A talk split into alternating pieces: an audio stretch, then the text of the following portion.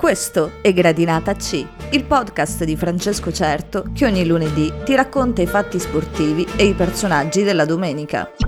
I tuoi gelatini preferiti. La tua nuova pozzina. I tuoi gelatini preferiti. Campionati fermi in tutto il mondo, pausa per le nazionali che prende il sopravvento. Solita noia, ma almeno in Sud America e nel resto del mondo ci si gioca la qualificazione a Qatar 2022. Sarebbe così anche in Europa, dove la maggior parte delle squadre si sfida alla ricerca di un posto al prossimo mondiale. Non tutte però, perché Italia, Spagna, Francia e Belgio si sfidano tra Milano e Torino nella Final Four della Nations League. Ma che cos'è? E chi lo sa, una specie di torneo infilato nel mezzo delle qualificazioni a mondiali o europei per eliminare le inutili amichevoli e dare un senso generale un po' più alto alle soste dei campionati. Alla fine, però, la Nations League non è altro che il nome dato alle amichevoli, perché di questo torneo frega il giusto un po' a tutti, e infatti che abbia vinto la finale tra Spagna e Francia nemmeno ci interessa. No, non è vero. Vince la Francia dopo un secondo tempo bellissimo e con un'alternanza di reti spettacolari. Benzema è il solito fenomeno e la Spagna paga pegno. L'Italia ha chiuso terza, perdendo proprio con la Spagna la semifinale e battendo il Belgio nella finale per il terzo posto. Più interessanti di semplici amichevoli, ma il coinvolgimento resta minimo e legato ai 90 minuti. E infatti, nelle chiacchiere, si è parlato solo dei fischi ricevuti da Donnarumma a San Siro, la prima di Gigio in quello che era stato il suo stadio prima dell'addio al Milan e il passaggio al Paris Saint-Germain. Subissato di fischi dal primo all'ultimo minuto. Un'esagerazione, non perché non possa esserci dissenso, ma perché eccedere è sempre sbagliato. In più, poi, giocava alla nazionale. In caso di un Milan-Paris Saint-Germain sarebbe stato tutto più lecito. Allora sarebbe bastato fischiarlo alla lettura delle formazioni, magari al primo pallone giocato. Poi amen. E invece no, con le pagine peggiori di questa storia scritte nel post gara, tra quelli che condannavano come se a Donnarumma gli avessero linciato la famiglia e quelli, patetici ruffiani della massa, che giustificavano tutto, perché fischiare è lecito e Gigio è stato monello e non so quale altra amenità ridicola. Stare zitti non è mai preso in considerazione.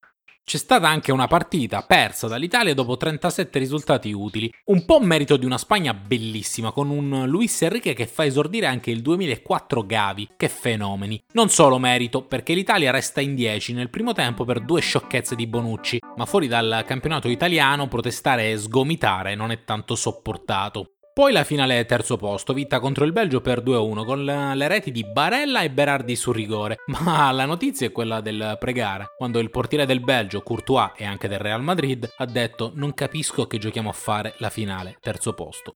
La pausa per le nazionali però ci collega direttamente alla scelta del prossimo pallone d'oro. Il nome, infatti, verrà fuori tra quelli che con le nazionali hanno vinto, quindi tanti italiani in lizza, Donnarumma, Barella, Chiellini, Bonucci e Giorginio, e i soliti noti come Messi e Cristiano Ronaldo. Un premio che in realtà dice poco perché da sempre la domanda è mal posta. Si premia il più forte o il più forte della stagione? La risposta è la seconda, ma chi vota spesso se ne frega. E sono giornalisti di tutto il mondo, ma proprio tutto. Giorginio ha vinto Champions League col Chelsea ed europei con l'Italia, e sempre da protagonista. Non ci sarebbe partita, ma quando in ballo non c'è un nome così grosso, i votanti finiscono per premiare i soliti noti. Messi poi ha anche vinto la Coppa America con l'Argentina, trovando il suo primo titolo con la maglia della nazionale e tra l'altro dopo la morte di Maradona, suo mentore e guida del popolo argentino.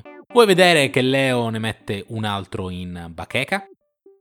Chi si rivede? Valtteri Bottas. Sì, abbiamo cambiato argomento. Il finlandese vince il Gran Premio di Turchia ritornando al successo dopo più di un anno e aiutando Lewis Hamilton a limitare i danni. Alle spalle di Bottas infatti si piazzano Verstappen e Perez, col pluricampione inglese che chiude solo quinto. Gara che prometteva uno spettacolo che in fin dei conti non c'è stato. Nelle interviste post gara Max Verstappen alla domanda su quale sia stata la difficoltà maggiore risponde non addormentarmi. Un po' scherzava, ma un po' è stato vero. Le premesse c'erano tra pioggerellina che rendeva tutto scivoloso e un Hamilton undicesimo in griglia dopo la sostituzione della Power Unit. Poca roba invece, con Bottas che scappa via e Verstappen che gestisce. Hamilton diverte per il sorpasso su Tsunoda, mentre lo spettacolo lo offre il solo Sainz che con la sua Ferrari tenta la scalata dall'ultima fila. Penalità anche per lui per la sostituzione dell'intero motore. Gara che si accende solo nel finale quando tutti scelgono di fare il pit stop e passare a una gomma intermedia nuova. Leclerc no, resta fuori e va in testa, ma la sua intermedia vecchia è diventata una slick a rischio esplosione. Il suo azzardo dura poco, ma ci stava. Finire a quarto, un peccato. Fa lo stesso Hamilton che non si ferma e aggancia il podio. Il box gli segnala come quelle gomme non arriveranno alla fine. Lui si incazza perché a quel punto non vorrebbe più fermarsi, ma deve. Scala in quinta posizione con la Mercedes che gli chiederà scusa per la strategia sbagliata. Fermandosi subito, infatti avrebbe scavalcato Leclerc e sarebbe rimasto vicino a Perez per puntare a un podio comunque difficile. In testa al mondiale ora c'è Verstappen con 6 punti di vantaggio.